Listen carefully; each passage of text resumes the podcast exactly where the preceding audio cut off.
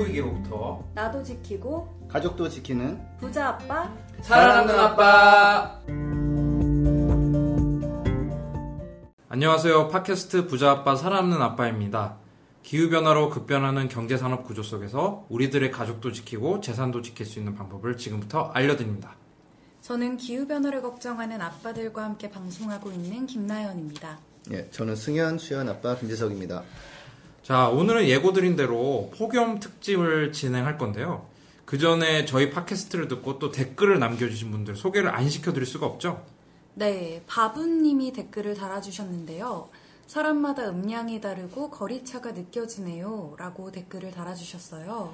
아, 예, 이게 거리차가 느껴진다는 게 이게 저희가 최첨단 돌비 시스템을 적용해서가 아니라 저희가 마이크 하나를 세 명이서 나눠 쓰다 보니까 좀 음질이 좀 아쉬운 점이 있는데요. 여러분들의 후원과 관심 통해서 최대한 빨리 1인 1 마이크 시스템을 마련하도록 하겠습니다. 네, 요홀이 용봉탕님이 댓글 남겨주셨는데요. 용봉탕이 뭔가요? 저 사실 이분이 남겨주신 댓글 보고 정말 감동을 받았는데 아이디도 너무 인상 깊어서 검색을 좀 해봤어요. 이제 용용의 봉황 봉자가 각각 이어지는 재료들이 있더라고요. 근데 요호리는 아직도 그 의미를 잘 모르겠어요.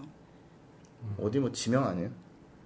모르겠어요. 지명도 아닌 아, 것 그럴 수 같더라고요. 있겠다. 아, 근데 그게 제가 볼때 중요한 건 아닌 것 같아요. 그래서, 자, 근데 이제 그분이 굉장히 긴 댓글 남겨주셨고, 그 중에 이제 그런 말씀이 있었어요. 총농은 이제 그만하고, 도대체 어, 뭘 어떻게 해야 되는지 이런 거를 좀 알려달라라는 기대가 있다고 하셨는데, 기후변화 관련해서 책을 한 10권을 읽어보셨고, 뭐, 관심이 많으시다고 하시네요. 그 10권 중에 혹시 승현 아버님의 그 명작 그 기후불황이라는 책도 포함이 되어 있을까요? 그럴 확률이 좀 적은 게, 어, 제 책이 나오고서 2014년도에, 어, 엄청나게 언론에 보도가 많이 됐지만, 지금도 김지석 한 칸 띄고 기후 불황 하시면은 기사나 이런 게 나오는데, 출판사 사장님 두 분이, 어, 맞고소를 하시면서 회사를 접으시는 바람에, 예, 제 책 때문에 망한 게 아니에요. 그래서, 어, 그렇기 때문은 책이 절판되면은 책은 창고로 들어가고 재고는, 어, 다시는 판매가 안 되게 됩니다. 예, 그래서 대신에 판권은 저한테 돌아왔어요. 아, 중고 시장에서 좀 가격이 나가겠네요. 그쵸, 한번 좀 나- 오르겠네요. 조사를 한번 해보도록 하겠습니다. 다음에. 예, 레어템입니다, 레어템. 구하기 네. 쉽지 않습니다. 예. 근데 저희가 이제, 저 이제 해결책을 말씀드리려고 이제 이걸 팟캐스트를 하는 건데, 근데 이런 건 있어요. 해결책은 사실은 뻔히 있고 얘기가 나오거든요. 그러니까 에너지 석탄, 석유, 천연가스 사용을 이제 확확 줄여서 나중에는 안 써야 되기 때문에 근데 그렇다고 조선시대 돌아갈 수는 없고 그러니까 그러면은 태양광, 풍력 어, 그 다음에 뭐, 뭐 소비 자제도 필요하고요. 뭐 여러 가지 뭐 장거리 비행기 여행 이런 거 자제할 필요가 있고요. 그 다음에 뭐 결론적으로는 약간 좀 덜 쓰고 덜 벌고 덜 쓰는 사회로 가야 된다라는 얘기도 나와 있고 대신에 이제 그 와중에 좀 재밌게 보람차게 살아야 되니까 방법은 나와 있는데 우리나라는 방법을 모른다기보다는 이걸 꼭 이렇게 해야 되나라는 생각이 그런 인식이 좀 약한 문제도 있어서 저희는 그린피스 하는 캠페인이 다 이 해결책 관련된 것들인데 그래서 저희가 이런 팟캐스트를 하는 거고요. 분명히 기후변화에 대한 해결책은 이미 간단하고 심플하게 잘 나와 있다는 거. 음, 음. 그래서 이 팟캐스트를 자주 들어주시면은 충분히 많은 분들이 공감을 해주실 수 있을 것 같습니다. 그리고 또 댓글을 남겨주신 많은 분들 중에 마지막 댓글을 한번 소개를 해볼까요? 네, 미키미킴 님도 댓글을 남겨주셨어요.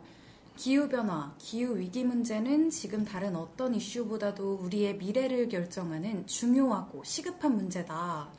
그런데 국내에서는 아무도 이렇게 현실적인 위기 상황에 대해 얘기하고 있지 않아서 답답하던 찰나에 이렇게 속 시원하게 자세한 설명을 해주셔서 정말 감사드린다. 이렇게 댓글을 남겨주셨어요. 감사합니다. 그러니까 해결책은 있는데 문제도 분명하고 근데 이게 그 연결이 잘 안 되고 있는 게 우리나라 현실이라서 좀 답답하실 수도 있을 것 같아요. 저는 좀 답답함을 느끼거든요. 그래서 책도 쓰고 뭐 어떻게 해봤는데 뭐 궁극적으로는 해외에서도 그렇지만 약간 뭐 대규모 시위가 한 번 있어서 이게 해결이 이제 정부가 세게 나서야 되거든요. 뭐 큰 기업들도 역할을 해야 되고 그래서 어, 촛불 시위를 하나 한번 다시 한번 만들어내는 게 저희 목표가 될 수도 있습니다. 그게 한번 과정이 필요할 거예요. 그러니까 기후 변화에 많은 시민들의 관심이 필요하다는 점을 다시 한번 말씀드리고 싶고요.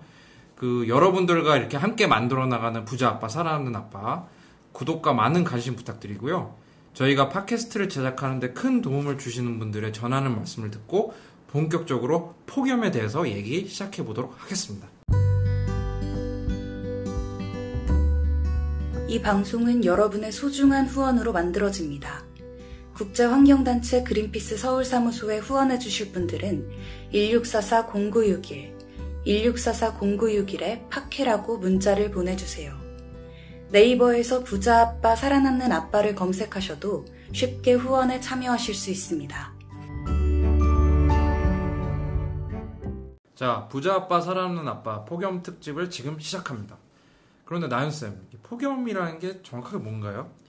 네, 폭염의 사전적 정의를 살펴보면요. 혹서, 불볕더위, 즉 매우 심한 더위를 뜻합니다. 영어로는 heat wave라고 하죠. 그럼 사람마다 더위를 느끼는 게 다를 수가 있을 것 같은데 일반적으로 더운 거랑 이 폭염이랑 차이가 뭐죠? 우리나라 기상청에서는 낮 최고 기온이 섭씨 33도 이상이 이틀 정도 지속될 것으로 예상될 때 폭염 주의보를 내리고요. 이틀 이상 지속될 것으로 예상될 때는 폭염 경보를 내립니다.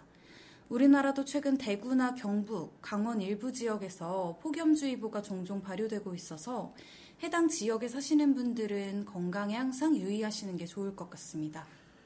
폭염과 일반 더위 차이는 더위는 아 정말 덥고 짜증난다. 폭염은 야 이러다 정말 죽겠다, 못 살겠다, 뭐 이런 예, 반응이 오죠. 몸에서 못 견딜 정도가 되는 게 이제 폭염 이라고 또 간단하게 생각해도 될 것 같습니다. 이제 우리가 미세먼지 확인하는 것처럼 이제 그 네이버에 폭염특보 같은 거 검색을 하시면 나오거든요. 저도 오늘 검색해 보니까 서울, 대구, 경북, 강원도 상당히 많은 지역에 폭염주의보가 이미 이미 내려진 상황인 것 같습니다. 자, 승현 아버님, 폭염이 발생하는 이유는 뭔가요? 아, 뭐 여러 가지 이유가 있는데 네, 지형적 원인도 있고 뭐 강원도 쪽은 뭐팬 현상 뭐 이런 거 등등등등 있는데 용어 사용도 보면 예전에 무더위라는 표현이 있었는데 지금은 그냥 폭염 예, 폭자가 들어가면 좀 세잖아요. 그래서 예전에는 일단 그러니까 현재 보면 전체적으로 지구가 더워져 있는 상태 상태거든요. 지구라는 그 거대한 덩어리가 1도가 올라갔다는 건 이제 예전보다 훨씬 더 많은 열이 지금 있다는 거고 여기에 사실은 이제 특정 지역에 오랫동안 이제 더워지는 현상이 나은 거는 어, 제트기류라는 게 있어요. 저기 극지방과 이제 적도지방 온도차 때문에 생긴 이렇게 빠르게 움직이는 이제 그, 그 높은 상공에 있는 그 공기 흐름이 있는데 얘가 이제 온난화로 차이가 덜해지면서 모양이 굉장히 깔끔하고 좀 빠르게 돌아가는 원에서 막 느슨하게 막 좀 이렇게 늘어지고 막 이래 이렇게 되는데 그게 형태가 오랫동안 좀 안 바뀌고 한번 꺾여져 있는 제트 기류가 그대로 가는 게 있어서 그게 겨울에 오면은 2018년도 1월에 했던 엄청나게 춥고 오래 갔던 그 뭐 시베리아 그에서 나는 공기덩이 때문에 뭐 왔던 그 혹한이 오래되는 거고 그 제트기류 모양 때문에 계속 뜨거운 공기가 딴 데 안 가고 갇혀 있으면서 계속 햇빛을 받으면은 아주 더워지게 되면서 예전에 없었던 훨씬 더 높, 덥고 그다음에 훨씬 더 오래 가는 더위가 오는 게 이제 폭염이 되는 거죠. 폭염 정의도 이렇게 며칠 이상 가고 이런 거가 있잖아요. 예, 그래서 그러니까 예전에도 폭염이 있긴 있었는데 지구온난화가 점점 심화되면서 폭염이 어떻게 된 건가요? 그러니까 더 길고 더 그러니까 온도는 더 높고 더 오래 가고 열대라는 것도 원래 없었거든요. 우리나라는 없었는데 이제 온도가 밤에 식기는 식는데 충분히 식지는 못해서 밤에 자기가 괴롭고 지고 더 강해지고 더 오래 가는 거죠. 네. 폭염이 북미나 유럽 지역에서는 이게 기후 재앙, 뭐 자연 재해 이런 걸로 좀 받아들여지는 분위기가 있는 것 같아요. 워낙 피해가 심각하다 보니까. 그런데 우리나라에서는 그 심각성을 이렇게 크게 느끼는 것 같진 않아요. 그죠? 어, 제가 기상청에서 기상재해 통계를 들여다봤는데요. 대설이나 호우, 태풍이나 풍랑, 강풍, 지진 등이 기상재해로 통계가 잡혀 있더라고요. 이게 아무래도 재산 피해, 그리고 이재민, 이런 걸로 기사가 많이 나오고 하는 걸 보면 이런 걸 가지고 통계를 잡아서 그런지 폭염은 빠진 것 같아요. 이게 뭐 업데이트가 안 된 건지 사실 잘 모르겠거든요. 근데 미국이나 유럽 같은 데는 폭염으로 그 사망자 또는 이제 부상자, 사상자들이 발생을 한다고 이렇게 나오는데요. 이 폭염 관련 사상자 집계를 어떻게 하는 건가요? 어, 이거는 또 집계하는 곳마다 조금 다른데요. 예를 들어 질병관리본부, 질본에서 집계하는 숫자는 폭염 관련 질환으로 응급실에 입원했다가 사망한 사람들을 집계하는 거고요. 통계청에서는 기존에 갖고 있던 질환이 폭염으로 더 악화돼서 사망하는 사람까지 함께 집계를 한다고 합니다. 그래서 통계청 집계가 질본 집계보다 약 6배 정도 많다고 해요. 어, 제가 그, 뭐 페이스북을 좀 많이 하다 보니까. 근데 거기 보면은 의사분들이 글 쓴 거 하나 본 게 있는데, 폭염이 굉장히 심했던 작년 여름에 정말 정신없이 바빴다.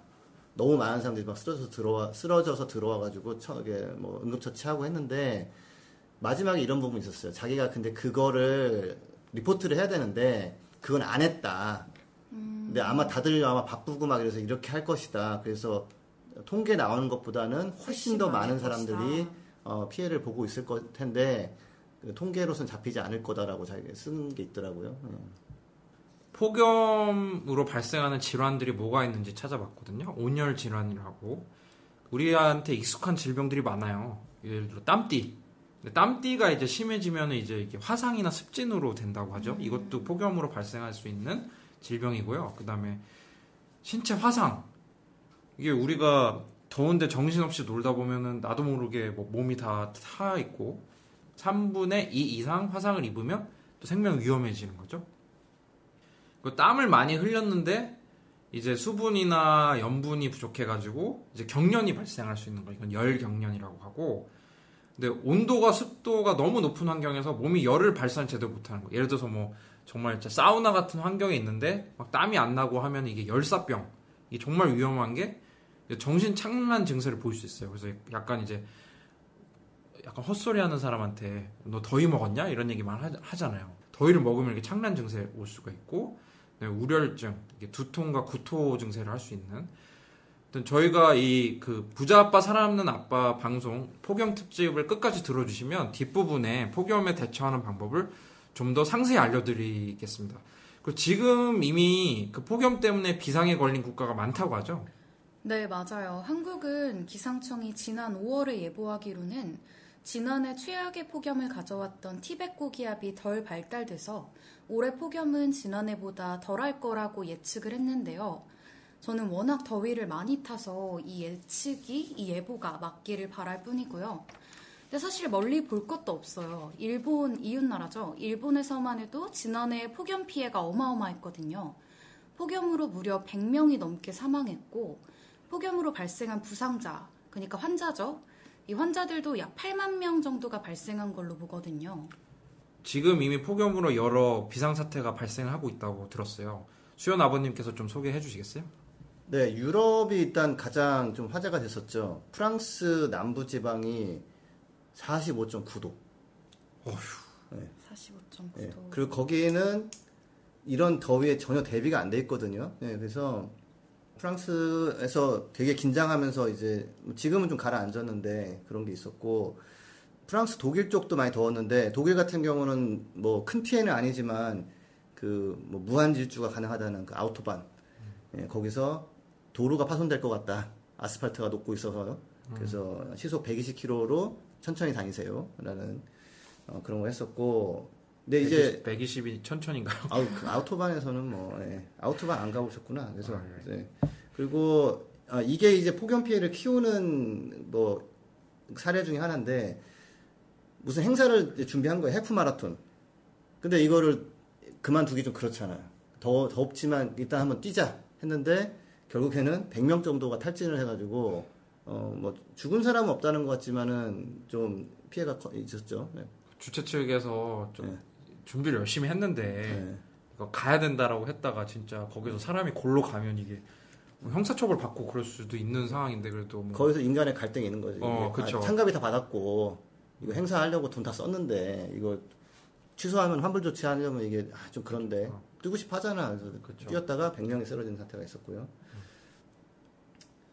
아, 하나 또 좀 좀 흥미롭고 약간 무서운 게 있는 게 이게 보통은 그러니까 온도 기록이 갱신됐어요. 폭염 때문에 프랑스 그 유럽 쪽에서. 근데 보통은 아 최상 사상 최고 온도 그러면 그전 거 대비 한 0.1도, 0.2도 차이 이런 거예요. 올림픽에서도 왜 뭐 사상 뭐, 뭐 기록 갱신 그러면은 뭐 0.04초 단축하고 이런 거잖아요. 근데 요번에는 얼마나 차이가 났냐면 1.8도. 1.8도요. 예. 예전에 있던 기록이 2003년도에 있던 폭염 대비 어, 기록인데 2003년도에 8월에 세웠 있었던 온도 기록이 6월에 1.8도 차이로 갱신된 거예요. 1.8도가 우리는 뭐 에어컨, 리모컨이 이게 온도감을 다 떨어뜨리는 것 같은데 막 우리 그냥 쭉쭉쭉쭉 막 내리고 그러잖아요. 물론 이제 그린피스 서울 사무소는 항상 높은 온도를 유지하고 있지만 빙하기, 소빙하기 같은 거 있잖아요. 우리 옛날에 그 조선 시대를 배경으로 한 좀비물 같은 거 약간 보면은 그 경신 대기근이라고 사람들 다 죽어나갈 때 그게 온도가 0.5도 떨어져서 그렇게 된 거래요. 그러니까 이게 1.8도면은 와 진짜 차이 진짜 어마어마하게 뛴 거죠. 그 어떤 조치가 있었냐면 프랑스에서 그래서 학교 4천 개가 휴교를 했습니다. 이 날씨에 애들 학교 갔다가는 무슨 생길지 모른다. 네, 휴교 조치를 4천 개 정도 했고요. 76개 정부 기관이 이제 비상 그 약간 어 뭐 진돗개 1호 뭐 이런 식으로 아무튼 오렌지 코드라 해가지고 레드 레드는 아니고 예, 약간 그 비상 대기 상태로 예, 해서 어 그런 긴장감 있는 폭염이 한, 한 차례 지나갔는데 이게 아직 6월이란 6월에 지나간 거잖아요. 이제 7월 8월이 남았으니까 어 이제 어떻게 되나 좀 봐야겠죠. 아 그리고 다른 지역 알라스카 같은 경우는 더워서 또 제가 예, 제 패치남유는 잠이 안 온다고 선풍기를 틀어놓고 버티긴 하는데 너무 더워서 예, 힘들고 알래스카가요? 알래스카가요. 예, 예. 그건 기사 나왔어요. 예, 그 다음에 눈이 빨리 녹다 보니까 건조하고 산불이 나가지고 거기 지금 뭐 미세먼지 지옥입니다. 알, 그 앵커리지 쪽이. 예. 알래스카가 지금 보니까 폭염과 산불. 뭐 조금 네 믿겨지지 않는 소식인데요. 정말 이게 사실이라는 거. 그러니까 그게 이제 기후 위기 시대의 현실인 거고. 아 그다음에 또 마지막으로는 바닷물도 뜨거워지거든요 지금 온난화 때문에 폭염이 있을 때 더 더워지고 그래요. 그래서 어, 캘리포니아 같은 경우는 지금 그 그냥 바다 속에 살고 있던 홍합들이 이게 반쯤 데쳐져서 죽어버리는 바람에 지금 근데 그렇게 되면 이제 홍합을 먹고 사는 생물들도 다 먹을 게 없는 거예요. 그렇죠. 그 예. 저희 나연 쌤도 홍합을 먹고 사는 생물 중 하나시잖아요. 그렇죠. 우리 모두 홍합을 조금 홍합, 먹잖아요. 홍합, 예. 어, 홍합탕. 요즘 그 다 서비스로 안 나오는 이유가 있었군요. 음, 그렇죠. 네, 예. 네. 그래서 하여튼 예, 그런 일이 최근에 예, 6월 말 정도에 예, 여러 군데 있었습니다. 아, 아참 가장 심한 거는 인도에서 어, 폭염이 심해가지고 사람들 많이 죽고 마을을 아예 비우고 딴 마을로 가는 경우도 일단은 어. 일단은 딴 데로 가는 거예요. 거기 있으면 이제 죽으니까. 예. 기후 난민처럼 그렇죠. 예.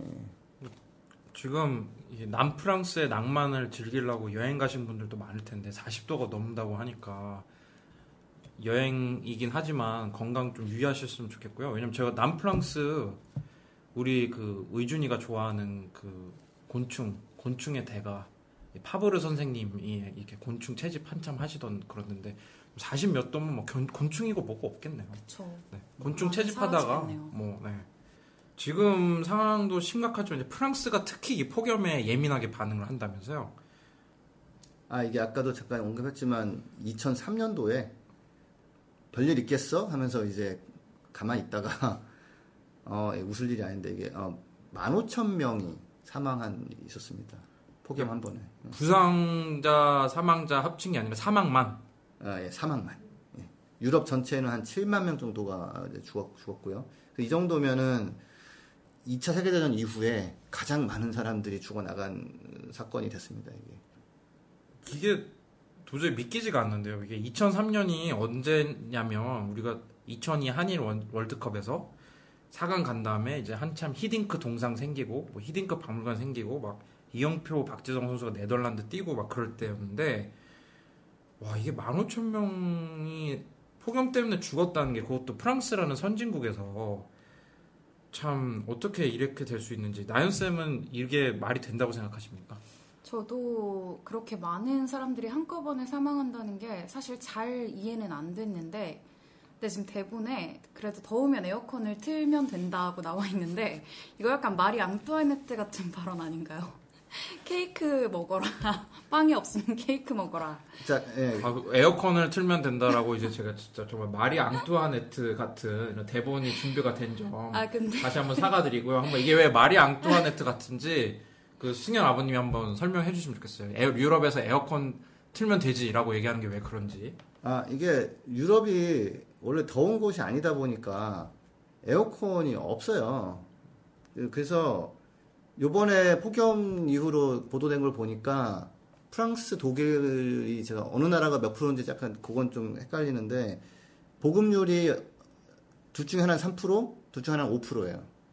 아, 그러니까 에어컨 보급률이 진짜 엄청 낮다는 거네요. 예, 그 블룸버그 기자 한 명이 자기 그 기사에 원래는 나 출근하기 싫은데 이해가 안 가요. 출근하기가 왜 싫지? 근데 어 회사에 나오는 게 너무 기다려진다. 더운 집에서 나와서 회사로 들어가면 난 정말 예. 너무 좋다. 예, 그래서 거의 없어요. 그러니까 공공 뭐 건물이나 뭐 특정 회사 건물 정도나 좀 있고 없기 때문에 틀 수가 없습니다. 예. 에어컨이 잘 보급이 안 돼 있는 거죠?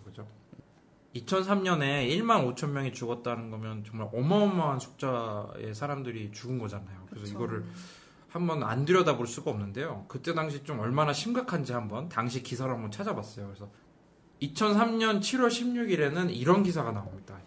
프랑스 남부에 비가 2개월째 내리지가 않아서 이제 가축들이 이제 겨울철 건조를 이제 미리 꺼내서 먹고 있다.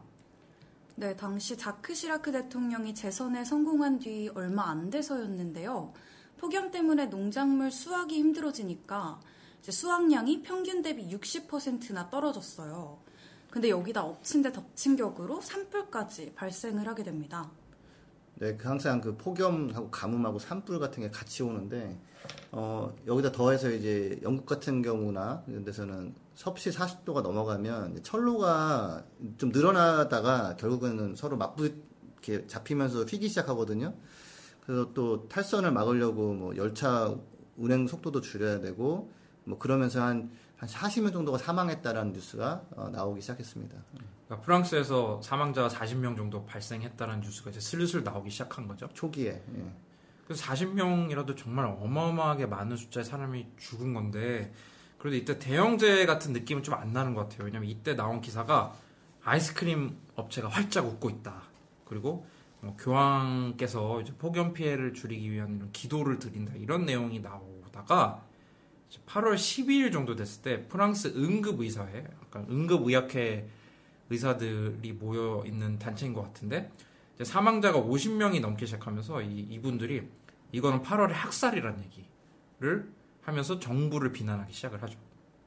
아, 예, 이때가 이제 프랑스의 뭐, 원래 바캉스라는 말이 요즘 잘 안 쓰지만 그게 휴가라는 뜻이잖아요. 그래서 어, 휴가철이에요. 휴- 프랑스 유럽은 좀 7, 8월은 좀 일을 잘 안 하거든요. 그래서 근데 이때 이제 의사들도 다 휴가를 많이 갔는데 보건부 장관이 소집할 수 있어요. 야, 안 되겠다. 다시 돌아와라. 근데 보건부 장관한테 아니 뭐 별일 있겠어. 조금 지나면 나아질 것 같은데 하면서 그냥 아무 조치를 안 한 거예요. 그리고 에어컨은 뭐 없으니까 못 쓰는 거고. 근데 여기에 또 하나 또 무슨 문제가 생겼냐면 가뭄이 같이 왔잖아요. 그래서 수력 발전도 잘 안 되고 또 하나는 원자력 발전소 같은 경우도 이걸 냉각을 시켜줘야 되는데 냉각할 물이 부족하기도 하고 물이 온도가 올라갔으니까 뿌려도 냉각이 잘 안 되는 거예요. 그래서 어, 원자력 저기 발전소 가동률도 떨어지고 프랑스는 원전이 굉장히 많거든요. 한 70% 정도가 원전인데 에어컨 같은 설비는 없지. 게다가 뭐 선풍기니 뭐 돌려야 하는데 전기는 잘 안 나오지. 온도가 높아지는데 냉각수를 또 쓴다고 강가에 강, 강에 있던 물을 썼을 때는 그게 나오면서 또 이제 뭐 물고기를 더 더 죽이질 않나 굉장히 심각했죠. 응. 그러니까 냉각수 온도를 어느 정도 낮게 유지해서 이제 강이나 이런 데다 풀어야 되는데 높게 배출을 하면은 이 온도에서 살 수 있었던 물고기들이 못 살게 되잖아요. 어쩔 수 없이 배출 온도를 높이게 된 거죠, 그렇죠? 당시에. 이제 탄소 배출을 줄일 수 있고 그런 재생 에너지원을 많이 얘기를 하는데 태양광 풍력 얘기를 많이 하셨잖아요.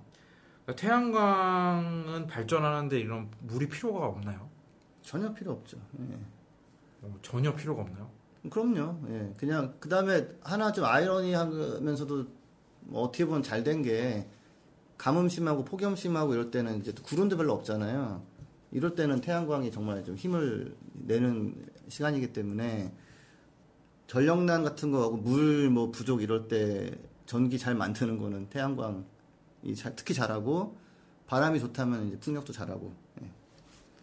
그러니까 저는 아프리카에서 잠깐 있을 때 전기가 없는 게 건기에는 전기가 없고 우기에는 전기가 좀 있어요. 그 이유가 수력 발전 위주인데 수력 발전 돌릴 물이 없는 거예요. 아, 그 이것도 이제 폭염이 오게 되면 물이 줄게 되고 그러면은 뭐 원자력 발전소를 시킬 수 있는 물도 부족하게 되고 수력도 당연히 부족하겠죠. 그래서 전력 부족 사태가 오는 거고 수연 아버님께서 말씀하신 것처럼 태양광은 물이 전혀 들지 않는다. 뭐 전혀는 아니겠죠. 이제 태양광을 또 지켜볼 때 약간 이제 수연 아버님이 또 물도 조금 드셔야 되고 좀 덥기도 하니까.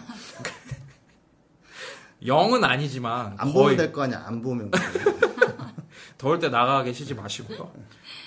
그리고 또 근데 이럴 때 약간 이제 저희가 팟캐스트 앞에서 얘기한 것처럼 이런 분위기 파악을 못하는 기사가 좀 나오기 시작한다면서요. 맞아요. 이제 폭염으로 프랑스 와인 맛이 좋아졌다. 이런 기사가 나왔는데 왠지 앞에서 얘기했던 이제 기후 위기 저희가 얘기하기를 지구 열폭 때문에 망고가 많이 나오고 또 값이 저렴해져서 너무 좋아요. 좋은 거 아니에요? 이런 얘기랑 좀 괴가 같다고 보면 되죠. 나 아까 응급의사회에서 50명 정도 이제 사망하고 학살이라는 표현을 썼는데 의사들보다 더 사망자 숫자에 좀더 권위 있는 단체가 나오기 시작합니다. 바로 장의사분들. 프랑스 최대 장의업체 중 하나인 이 PFG, 그 프랑스어를 읽으면 PFG인데요. 어, 제 프랑스어 좀 약합니다. 사망수가 전년 대비 900명이 더 늘었다. 900명이 폭염으로 더 사망했다라고 볼 수 있는 그런 숫자가 나오기 시작한 거죠. 50명에서 900명이. 네, 그렇게 숫자가 늘어나다가 2003년 8월 15일에 폭염이 종료됐다. 프랑스 보건부에서 폭염으로 3,000명 정도가 사망했다는 발표가 나옵니다. 사실 근데 이때부터 피해 집계를 본격적으로 시작했다고 보면 되는데요. 근데 수연 아버님 이렇게 죽은 분들의 대부분이 어떤 분들이었나요? 뭐 그냥 어디 멀리 가거나 안 그러고 그냥 프랑스 뭐 파리 이런 데서 혼자 사시는 예, 그런 노인분들이 많이 돌아가셨죠. 예. 너무 슬픈 게 이게 프랑스도 유명한 복지 복지 국가잖아요. 그렇죠.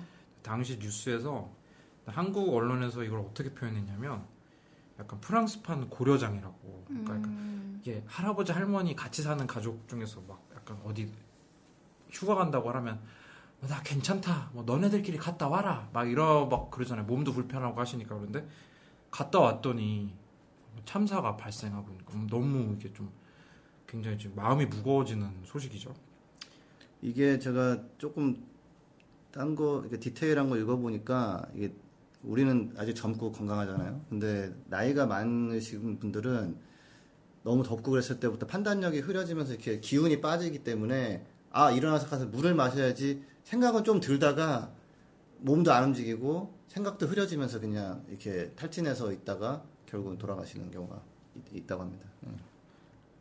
그래서 이 다음에 보니까 프랑스 보건부 장관이 이제 양심 고백을 하기 시작해요. 왜냐하면 집계를 하다 보니까 3천 명이 아닌 거예요. 그래서 이게 5천 명이 넘을 수도 있다라면서 밑밥을 어느 정도 깔기 시작하는데 이 와중에 보건부 국장이 이제 자기가 폭염 대처를 잘못했다고 책임을 지고 사퇴를 하겠다라고 하면서 사임을 하게 됩니다. 전형적인 꼬리 자르기 느낌이죠. 또 아직 장관이 조금 더 하고 싶은 거야 장관직을. 그쵸. 그래서 이제 야, 이제 보건부 국장 불러서 너가 좀 사퇴하자. 뭐 이렇게 한 거죠 3천 명이 아닌 거지 집계를 해보니까. 그죠?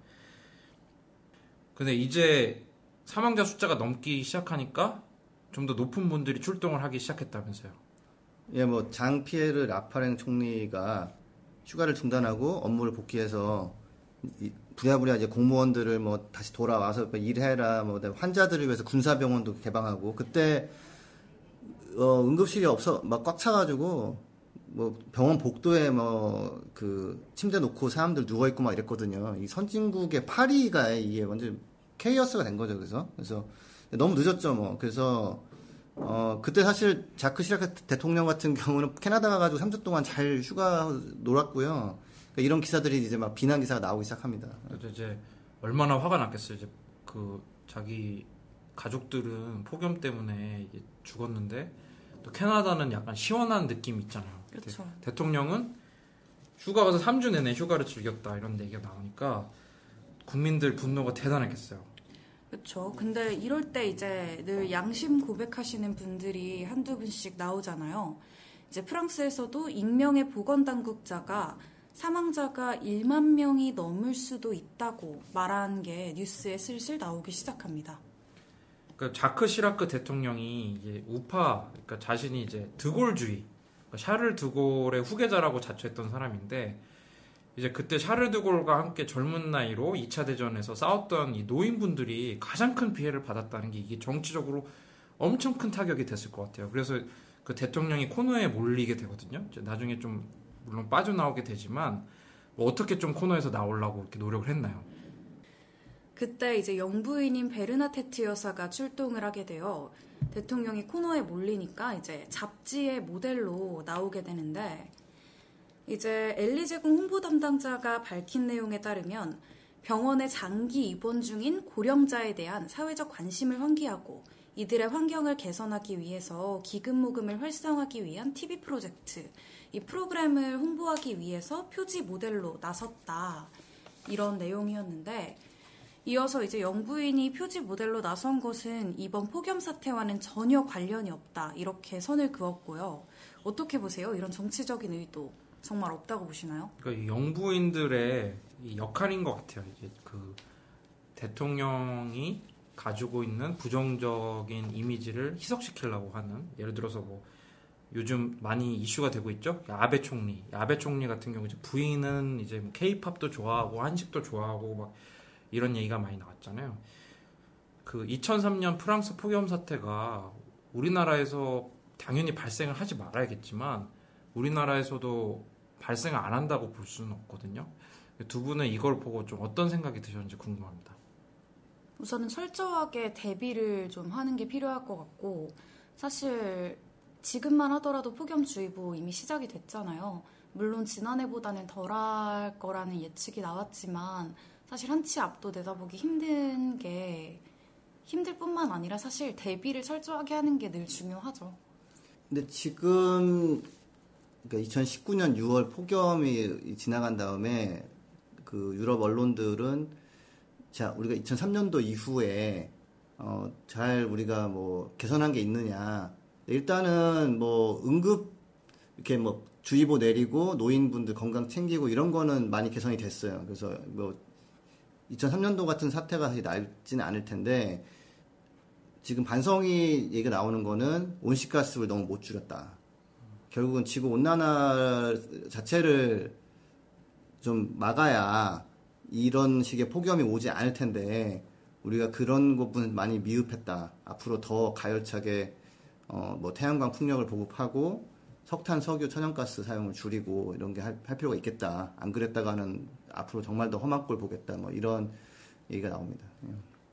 그러니까 유럽에서 이런 폭염 사태를 대처하기 위한 방법이 에어컨 보급률을 높이는 게 아니라 이 지구 온난화 문제를 해결을 해야 이 폭염 사태가 해결한다고 보고 있는 거군요. 예, 근데 되게 좀 딜레마가 하나 생긴 게 있어요. 그러니까 에어컨이 없으면 이런 폭염에 노약자들이 죽고 이럴 수 있거든요. 이미 뭐 온도가 계속 올라가기 때문에 그래서 되게 딜레마가 유럽도 어쩔 수 없이 이제 에어컨을 좀 보급해야 될 것 같다. 근데 그러면 전기를 더 쓰잖아요. 근데 그걸 전기를 석탄 발전소 같은 거 돌려버리면 온실가스가 나와가지고 폭염은 더 심해지거든요. 그, 결국은 그런 딜레마를 해결하기 위해서 이제 태양광 풍력 같은 에너지원을 보급하고 그걸로 정 필요하면 그때 그때 이제 에어컨을 좀 쓰는 식으로 갈 텐데 이 에어컨이 필요해지고 없으면은 사람이 죽으니까 근데 그걸 쓰자니 전기를 쓰는 그 딜레마를 해소하는 게 굉장히 큰 과제가 됐죠. 더더욱 재생에너지로 박차를 가할 수밖에 없는 환경이 됐겠네요. 자, 오늘 폭염 특집을 한번 해봤는데요. 앞에서 예고한 것처럼 폭염으로부터 우리 가족을 지키는 방법 한번 같이 한번 검토해 보도록 하겠습니다. 우선 첫 번째로 할 수 있는 게 뭐가 있을까요? 먼저 이제 이런 주의보 예보, 이런 기상 관련 상황을 좀 면밀히 지켜볼 필요가 있고요. 아까 윤탁쌤이 말씀하신 것처럼 온열 질환 증상들이 있잖아요. 이런 증상들도 우리가 미리미리 숙지를 하고 특히 가까운 병원 연락처를 좀 파악하는 게 가장 중요한 것 같습니다. 그러니까 집안에 이제 노약자가 있을 때 약간 응급 상황일 때 갈 수 있는 병원은 어딘지 항상 알아놓으라는 얘기죠, 그죠? 그렇죠. 우선은 지금 많은 분들이 그 미세먼지를 아침에 확인하는 게 습관화된 것처럼 네이버에서 폭염 특보를 한 번씩 검색을 해보시는 게 좋을 것 같아요. 오늘은 폭염 문제가 있을지 없을지. 그 다음에 이제 승현 아버님께서 한번 집에서 할 수 있는 그 간단한 방법을 한번 알려주시면 감사하겠습니다. 아, 근데 이게 사실은 사람마다 굉장히 다른 게, 사실 저희가 에너지 사용 같은 거 절제해도 아주 덥지는 않은 게 유지되는 사무실에서 일을 하잖아요. 낮 시간에. 제일 더울 때. 예, 그래서 사실 사무실에서 일하시는 분들은 그냥 크게 걱정할 부분이 없긴 하고요. 가장 문제가 이제 야외에서 일하시는 분들 어쩔 수 없이 예, 힘든 일 하시는 분들이 이제 그 제도는 있어요. 너무 더우면 노동을 중단하는 뭐 군인 군대도 그렇고 뭐 전경들도 그럴 때고 근데 잘 안 지켜줄 수 있기 때문에 어 몸에서 물이 너무 물이고 폭염지고 떴고 그러면은 하여튼 작업 시간을 조정하시거나 얘기를 하셔야 돼요. 지금 시간에 일하다 잘못하면 죽는다. 아니면 몸이 많이 상할 수 있다. 그래서 사실은 너무 더울 때는 그 시간을 예, 그런 힘든 일을 하지 않는 게 중요하고요. 근데 윗사람이 네. 이거 우리가 얼마나 준비한 줄 아냐. 음, 음. 어? 빨리 공기 맞춰야 된다. 나 이제 그 승진 심사 꼭 필요하다. 예. 이렇게 얘기하면 어떡합니까, 이거 지금.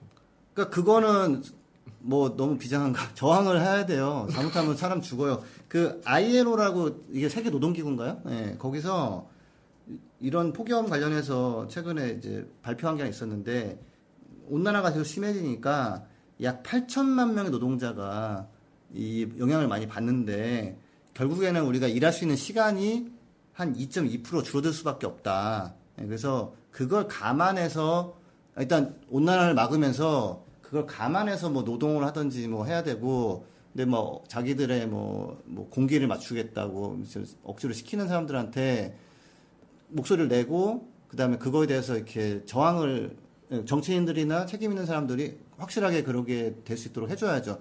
사람 죽어요. 그거는 안 되는 거예요. 그래서 그 프랑스 이번에 보건부 장관도 무슨 얘기를 했냐면 제발 좀 그 폭염 무시하고 뭐 조깅하고 그런 것 좀 하지 말라고 그런 것 때문에 사태가 심각해진다. 예, 그래서 이렇게 변한 기후에서는 하던 일을 그대로 하려고 하면 안 된다. 아까 하이프 마라톤 뛰다가 100명 쓰러지고 이런 거 있잖아요. 그 얼마나 많은 응급요원들이 더운데 가가지고 막 했겠어요. 그래서 제가 하나 요약하자면은 평소에 하던 대로 하지 마시라. 평소에 나가던 때 나가지 마시고 피하시라는 거죠 일단은. 예. 부장님, 오늘 폭염특보가 내려졌습니다. 오늘 나가서 활동했다가 사망자가 발생할 수 있습니다. 이렇게 참 얘기를 하면 좋겠지만, 잘 한번 이제 지혜롭게 얘기하는 방법을 한번 고민해 보시면 좋겠고요. 당연히 왜냐면 목숨보다 소중한 건 없죠. 그 다음에 저는 이 얘기 드, 드리고 싶은 게, 그 열사병이 정말 무서운 병이거든요. 체온이 안 떨어진다거나 약간 헛소리를 하신다거나 더위 때문에 그러면은 정말 지체하지 마시고 응급실로 가시는 게 좋을 것 같아요. 지금 예전처럼 하면 안 되는 날씨인 기간이 있습니다. 그러니까 아 괜찮아 옛날 다 이렇게 했어 이런 게 하지 마시고 그 상황을 잘 살피시기 바랍니다. 예. 그렇게 하면은 이제 큰 피해는 막을 수 있죠 일단은. 예. 자 오늘 폭염에 대한 얘기 해봤는데요. 그 폭염을 해결할 수 있는 방법이 분명 있죠. 그렇죠? 어 근데 이게요 온난화는 더 진행이 될 거고요. 어, 지금의 목표는 더욱 더 심해, 아주 더 심해진 거 막는 거 정도인데, 그거 하려면은 태양광 풍력, 뭐, 재생에너지 공급하고, 재생 가능 에너지, 그 다음에 차도 전기차로 다 바꾸고, 이렇게 해야 돼서, 그걸 하면서 예전대로 그냥 별 생각 없이 하지 않는 거, 그게 핵심이 되겠습니다. 제가 봤을 때는. 네, 저희가 이런 걸 알려드리려고 꾸준히 팟캐스트를 하려고 하는 거고요. 그렇기 때문에 꼭 부자 아빠 살아남는 아빠 팟캐스트를 꼭 구독과 추천을 부탁드리겠습니다. 오늘 함께 해주신 두 분 감사드립니다. 다음 주에는 더욱 풍성한 내용과 함께 다시 찾아뵙도록 하겠습니다. 감사합니다. 네, 감사합니다.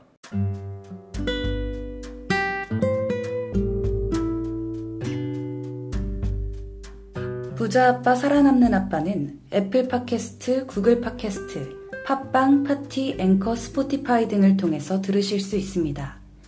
방송에 대한 의견이나 참여를 원하시는 분들은 gkr 골뱅이 greenpeace.org로 메일을 보내주시면 저희가 정기적으로 확인하도록 하겠습니다. 부자 아빠 살아남는 아빠